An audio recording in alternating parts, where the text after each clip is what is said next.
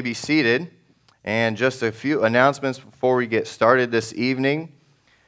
Uh, we do are continuing our Read the Bible through in 2022. So if you uh, have lost your spot or want to find out what to read uh, today or for throughout the coming weeks, go to readyourbiblethrough.com. Today you should be reading Second Chronicles chapters 18, 19, and Hebrews chapter 2. Well, you might say, well, that means we're almost done with the New Testament. And you would be correct. So once we finish the, Old, the New Testament, you'll double up on the Old Testament, and that's how you complete it through the rest of the year.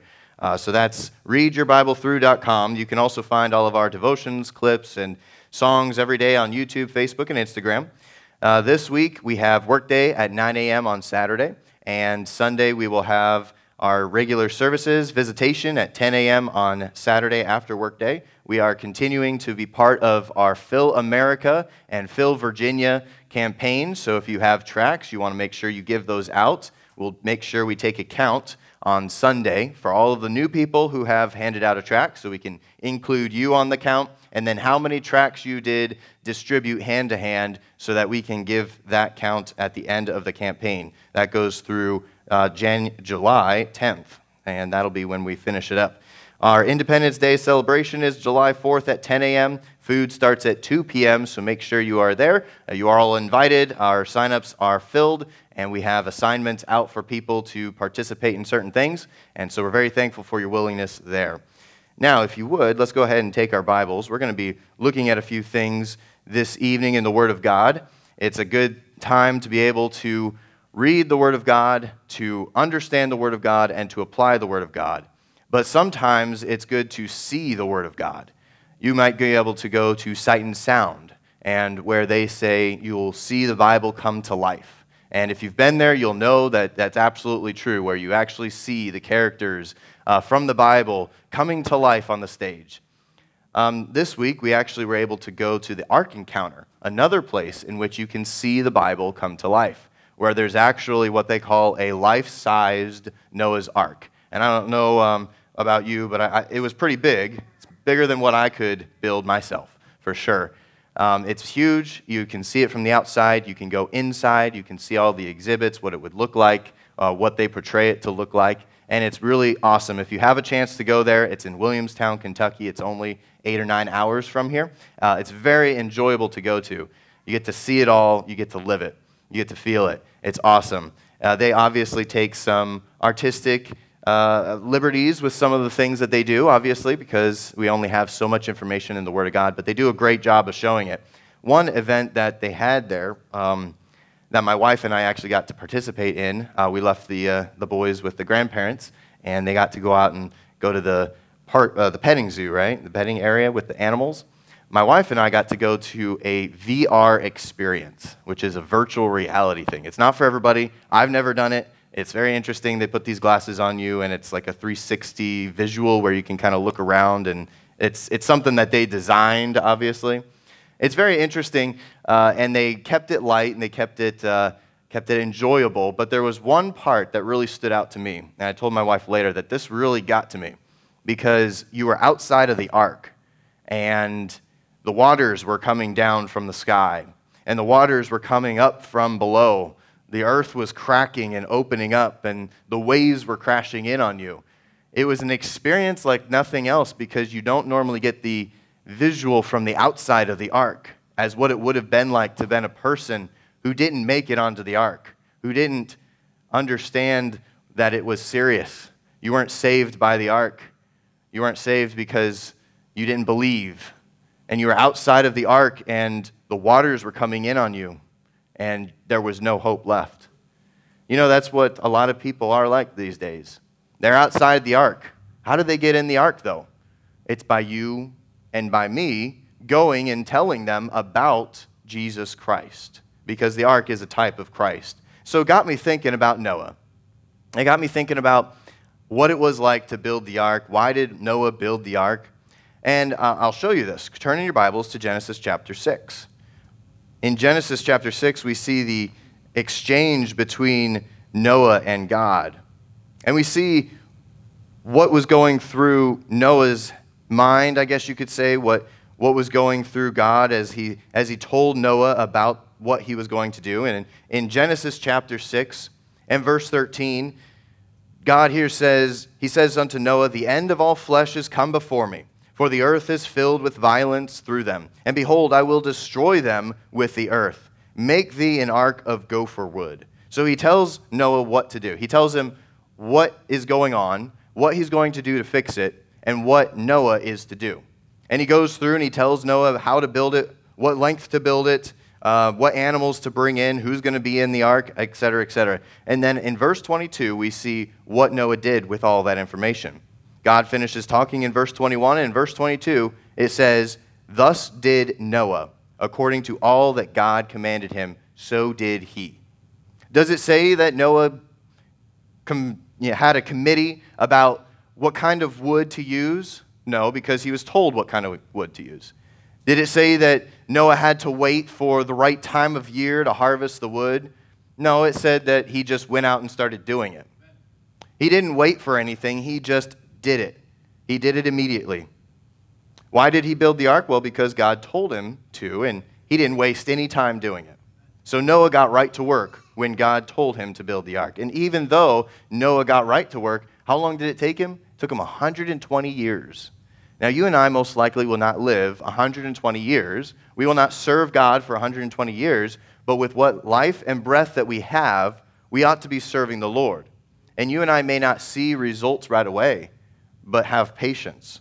Noah had patience. He didn't give up building the ark just because he was getting older and older, and he wasn't sure if God was going to actually bring the floods. I'm sure that wasn't in his mind at all. He just did. Thus did Noah. So Noah is a good example of somebody who got right to work with what God told him. Who else? Who else can we think of?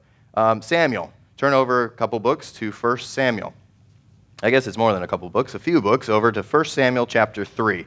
And you'll see here the account of young Samuel, a young person here, following what God is telling him to do. In 1 Samuel chapter 3 and verse 1, the Bible says, And the child Samuel ministered unto the Lord before Eli. And the word of the Lord was precious in those days. There was no open vision. And it came to pass at that time when Eli was laid down in his place, and his eyes began to wax dim that he could not see, and ere the lamp of God went out in the temple of the Lord, where the ark of God was, and Samuel was laid down to sleep, that the Lord called Samuel, and he answered, Here am I. And he ran unto Eli and said, Here am I, for thou calledst me. And he said, I called not. Lie down again. And he went and lay down. And the Lord called yet again, Samuel. And Samuel arose and went to Eli and said, Here am I, for thou didst call me. And he answered, I called not, my son, lie down again. Now Samuel did not yet know the Lord, neither was the word of the Lord yet revealed unto him. And the Lord called Samuel again a third time. And he arose and went to Eli and said, Here am I, for thou didst call me. And Eli perceived that the Lord had called the child. Therefore Eli said unto Samuel, Go, lie down, and it shall be, if he call thee, that thou shalt say, Speak, Lord, for thy servant heareth. So Samuel went and lay down in his place. And the Lord came and stood and called as at other times, Samuel, Samuel. Then Samuel answered, Speak, for thy servant heareth. I'm going to stop there. You can read the rest on your own. But here we see Samuel. He answered immediately. He ran to Eli. He, that's who he thought called him. He arose again and he arose again and then he answered God. All of those are actions. All of those are things that Samuel, a young person, did right away, immediately. And I find it interesting here how it says that the Lord came, he stood, and he called. The Lord comes to you, he stands by you, and he calls you to his service. One of the marks of a faithful servant is an attentive ear and an immediate response. And that's what Samuel gave. He had an attentive ear. He heard the Lord every single time, and he responded every single time. And he responded immediately. One more example turn over just a few pages to the book of Ruth. Ruth chapter 3. Ruth is another example of a young person, uh, in this case, a, a young woman who follows what she's told immediately, without question. In Ruth chapter 3, in verse 4, Naomi here is speaking, and it shall be when he lieth down that thou shalt mark the place where he shall lie, and thou shalt go in and uncover his feet, and lay thee down, and he will tell thee what thou shalt do. So here she's talking about, she's seeing that uh, Ruth and Boaz are, are to be together. That's, this is what God wants. And, and she's teaching her how she ought to go about doing this with Boaz. And, you know, you and I might think it odd, but that's what she was supposed to do. She's supposed to come and lay at his feet while he's sleeping. And so it may have felt odd to Ruth also. But what is her response? Verse 5. And she said, This is Ruth, said unto her, All that thou sayest unto me, I will do. And she went down unto the floor and did according to all that her mother in law bade her. She didn't say, Well, why would I want to lay at this guy's feet? I mean, he's been working all day.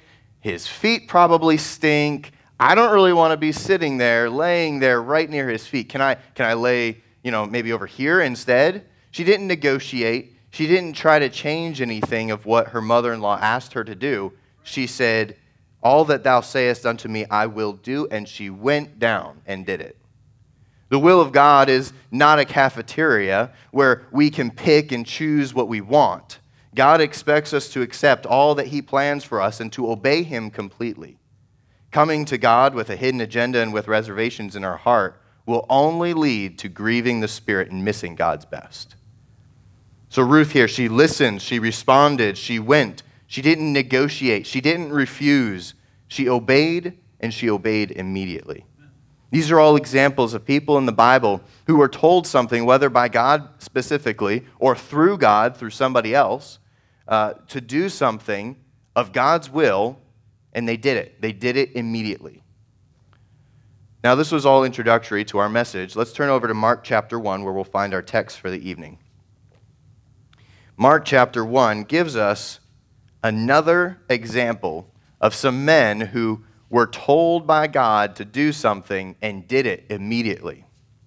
Mark here is written by John Mark, um, who accompanied Paul and Silas on some missionary journeys. It was written between 55 and 65 AD. It was originally written to the Christians at Rome. Probably was the first gospel written, since most of the other gospels actually quote it or use, uh, use the same words. It portrays Jesus as the servant. The key verse of Mark is chapter 10, verse 45, where it says, For even the Son of Man came not to be ministered unto, but to minister and to give his life a ransom for many. He wasn't here to have people serve him, he was here to serve and to give his life. It's a book of action. And we see that through the word that we're going to look at this evening. In Mark chapter 1, in verse 16, the Bible says, Now he, this is speaking of Jesus, now he walked by the Sea of Galilee, and he saw Simon and Andrew, his brother, casting a net into the sea, for they were fishers. And Jesus said unto them, Come ye after me, and I will make you to become fishers of men.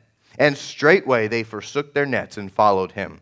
And when he had gone a little further thence, he saw James the son of Zebedee, and John his brother, who were also were in the ship mending their nets. And straightway he called them, and they left their father Zebedee in the ship with the hired servants, and went after him.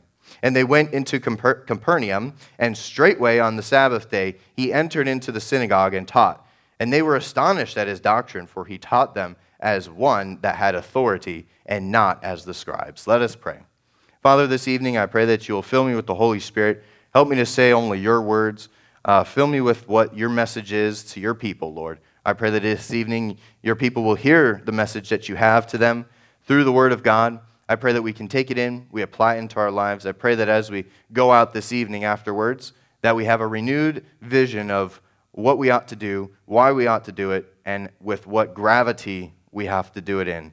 Lord, we know that you are coming, you are coming soon and that this world is gradually getting worse and worse. And we pray that you will help us in this day and age to be able to be servants of you, to be able to go out and preach the word, to teach people, to gain new uh, followers, Lord, through the word of God and through the tracts and through, the, through your gospel, Lord. We pray that you'll help us with that and give us a good evening in your word. We pray all these things in Christ's name. Amen.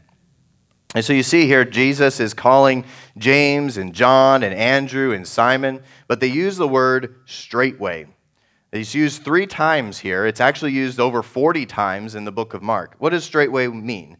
Well, I'm glad you asked. I actually looked it up in Webster's 1828 dictionary. And here's exactly what it said immediately, without loss of time, without delay. and then it used the verse from Mark with the word straightway in it. So it means immediately. And let me give you an example of uh, a real world example. My son Logan is nine months, almost 10 months, and he has now successfully crawled. He is crawling all over the place. And now he has successfully pulled himself up, which means the next step is to walk, right? So I'm waiting for him to walk. And I thought it was going to be yesterday. Um, he's not quite there yet, but he's close. So when it happens, I'm most likely going to be at work, or maybe I'm not going to be right there when it actually happens. So I'm waiting for maybe a text from my wife, or maybe I'm in the house and she calls to me. But how do you think she's going to call to me if he starts walking? She's going to say, Come here quick, come here quick, right? She's going to say, Come here quick, immediately. Now, if she said, let's, let's just take the texting example. If she texted me, say, Come here, that doesn't give me any sort of inclination as to how quickly to come. So I may, okay, well, I'm finishing this up, I'll be right there. Well, then I would have missed my son walking because I didn't come quickly. But if she's texted me, come here quickly, I know I'm supposed to go right away. Let's go. It, something's happening. I need to be there. So when the Bible uses the word straightway, it doesn't mean that, that uh, Simon and Andrew said, Well, I'm, I'm going to finish my fishing thing right here, and then I'll follow Jesus. No, it was immediately, it was without delay. James and John, uh, John and James didn't say, Well, I'm going to finish helping my father mending the nets, and then I'll follow Jesus. No, it was, um, Father, I got to go. You got the servants. I'm going to go follow Jesus. Straightway, immediately, without delay. It's important to know why we do things, though. You don't want to just follow something blindly. You want to know why you're going to follow something. So, why would we follow Jesus? Well, let's look at uh, 1 Samuel. I'm going to tell you this evening, you've already kind of started, but you're going to be moving in your Bible a lot this evening. So, um, do those finger exercises so you can get there pretty quick here. 1 Samuel chapter 17. What is the cause? What is the cause of doing things for God straightway? 1 Samuel chapter 17, we have the account of David and Goliath. And when David came to the camp and saw that Goliath was blaspheming God's name and slurring out cusses and, and calling God's people worthless beings, he had something to say about that. And in verse 28 of 1 Samuel chapter 17, the Bible says, And Eliab, the eldest brother, heard when he spake unto the men, and Eliab's anger was kindled against David, and he said, Why camest thou down hither? With whom hast thou left those few sheep in the wilderness? I know thy pride and the naughtiness of thy heart, for thou art come down that thou mightest see the battle. And David said, What have I now done? Is there not a cause? His brother asked, asked him, Why did you come here? And David says, The cause. What's the cause? It's to protect God's people. You see, David didn't wait and try to get somebody to watch his sheep. He didn't wait around at home. He saw that there was something that needed to be done, and he did it, and he did it immediately. He knew the importance of taking action. And with God to fight for him, there was no reason for him to wait. He knew the cause it was to protect God's people. What's your cause? What's my cause? It's to save people, it's to reach people with salvation. Our cause is to reach others for Christ. Our cause is to build others up for Christ, to minister unto others. When God is with us and helping us, there's no reason for us to wait for doing that cause. If we know what the cause is and we know that God is with us, there's no reason to wait. But there are many causes today, quote unquote causes today, that uh, they have good intentions, they have intentions of doing good things in our society, but instead, all these causes do, all they do is distract people. All they do is destroy. All they do is dismantle Christian values. We must be careful because some of the causes that you and I might support, they, they can erode our biblical worldview. They could change the way in which we look at things and the way in which we serve Christ. We may not serve him to the fullest extent because we follow after a cause that is actually eroding at our biblical worldview. But these disciples, their cause was to live for Jesus Christ. But before they met Christ, what was their cause? Well, they were fishers, so they were fishing for fish at the time, so their cause would have been material. It would have been getting the fish, selling the fish. Getting the fish, selling the fish, so I could buy something else or do something with my family or buy a bigger boat. It was material, it was self interest, it wasn't God's will. And in our society, you see a lot of self love. You see a lot of people who say, well, you only live once, so you might as well live it to the fullest. Just go out and try everything and do it all so that you can live your life to the fullest as you think it is because there's nothing else. There's nothing after this life, so why would I do something else? I got to live for myself. Well, I agree with the statement that you only live once, and so you should make the most of it, but in the sense of your service for God. We should make the most of our life for Him because He's the one who saved us. He's the one who gave us life. He's the one that sustains our life, so we ought to live for Him. Their view is immediately live for yourself. I'm saying this evening we ought to live immediately for Him. But this was all before Jesus came along for these disciples. But when Jesus comes along, all that changes. When Jesus comes along, our priorities should change. When Jesus comes along, we should forsake our old lives. We should follow Jesus straightway. You see, when Jesus comes along, we are all made into a new creature. When Jesus comes along, we are no longer having the same priorities as what we used to. When Jesus comes along, we see there is a cause bigger than ourselves. It's not about you and it's not about me, it's about Jesus. And what became the cause for these disciples? Well, Jesus told them exactly what he wanted them to do. He wanted them to be fishers of men, he wanted them to share the truth.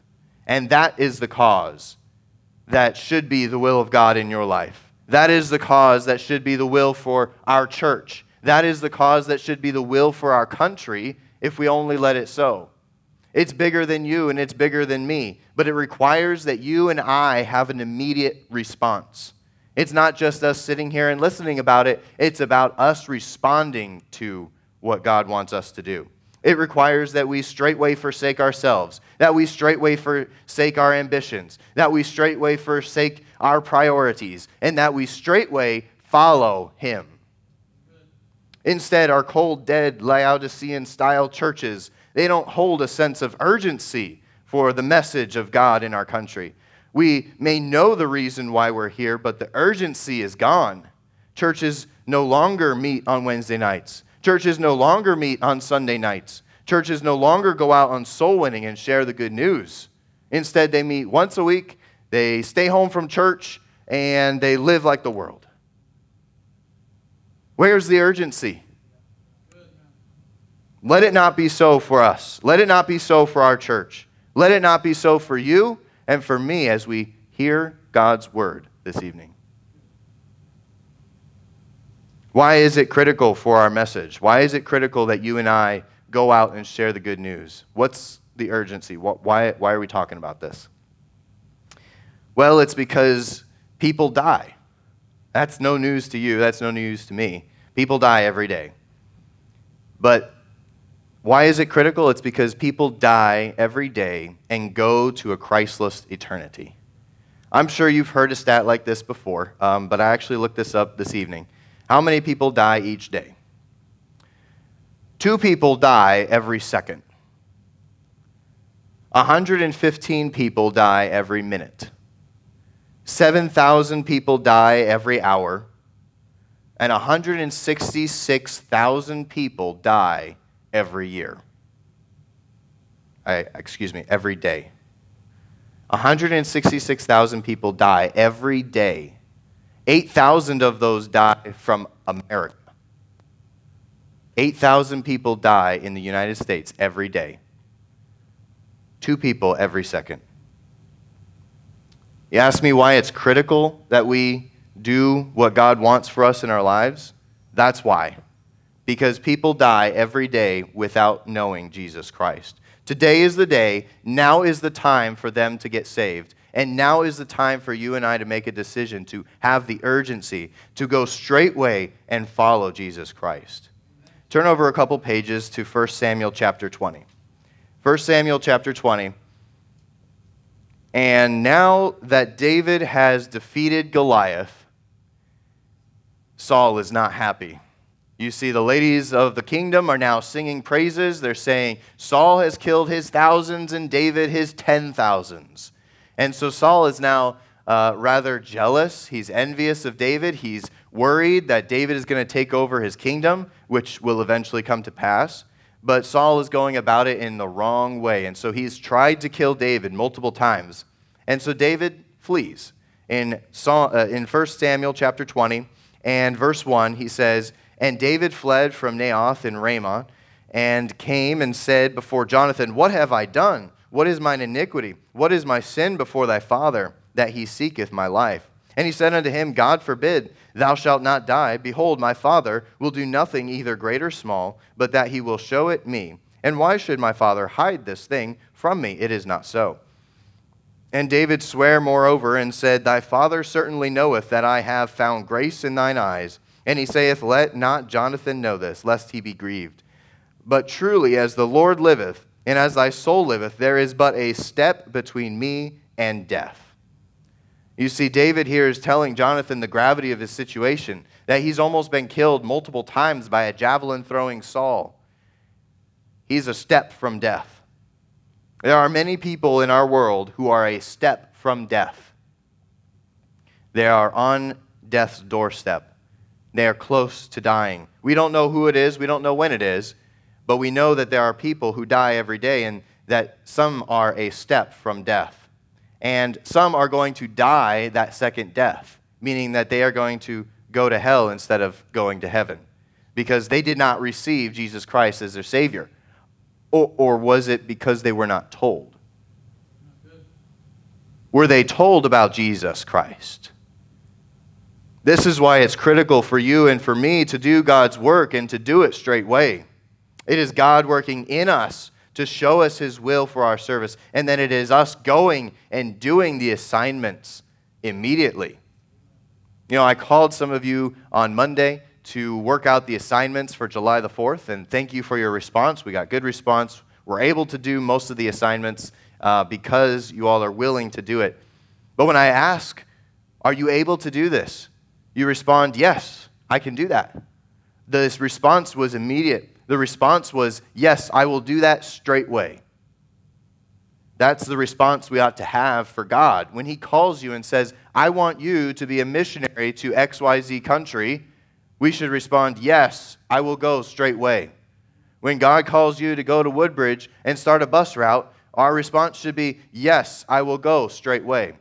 When the question is, Are you going to serve in our in our soul winning outreach at the Prince William County Fair, our answer should be yes, I will go straightway. Because I know the cause, because I know it's urgent that we reach people. And so, knowing the cause and why it's critical is important. We also can see then also the conclusion of it all. What are the outcomes? What are the results of doing God's will immediately? What is the outcome of doing it straightway. We'll turn back to Mark chapter 1. What happened after the disciples followed Jesus? Mark chapter 1 and verse 21.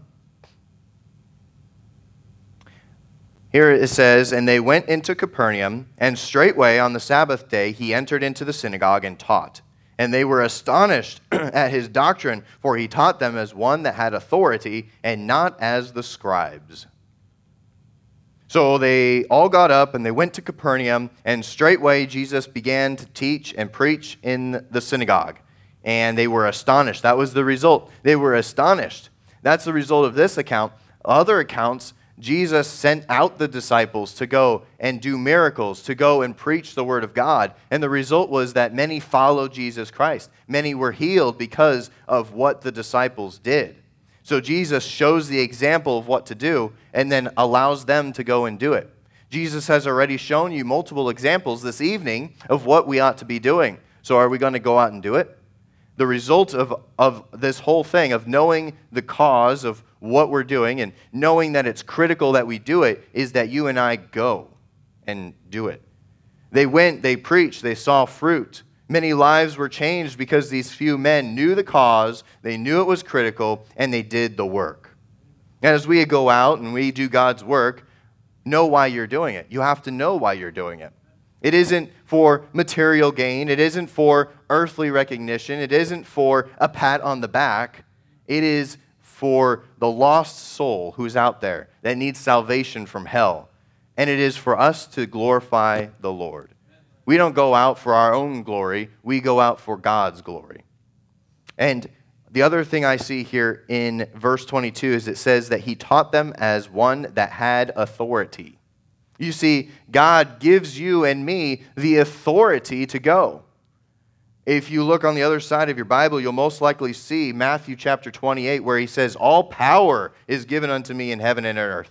Go ye therefore. You see, He gives us the power, He gives us the authority, and then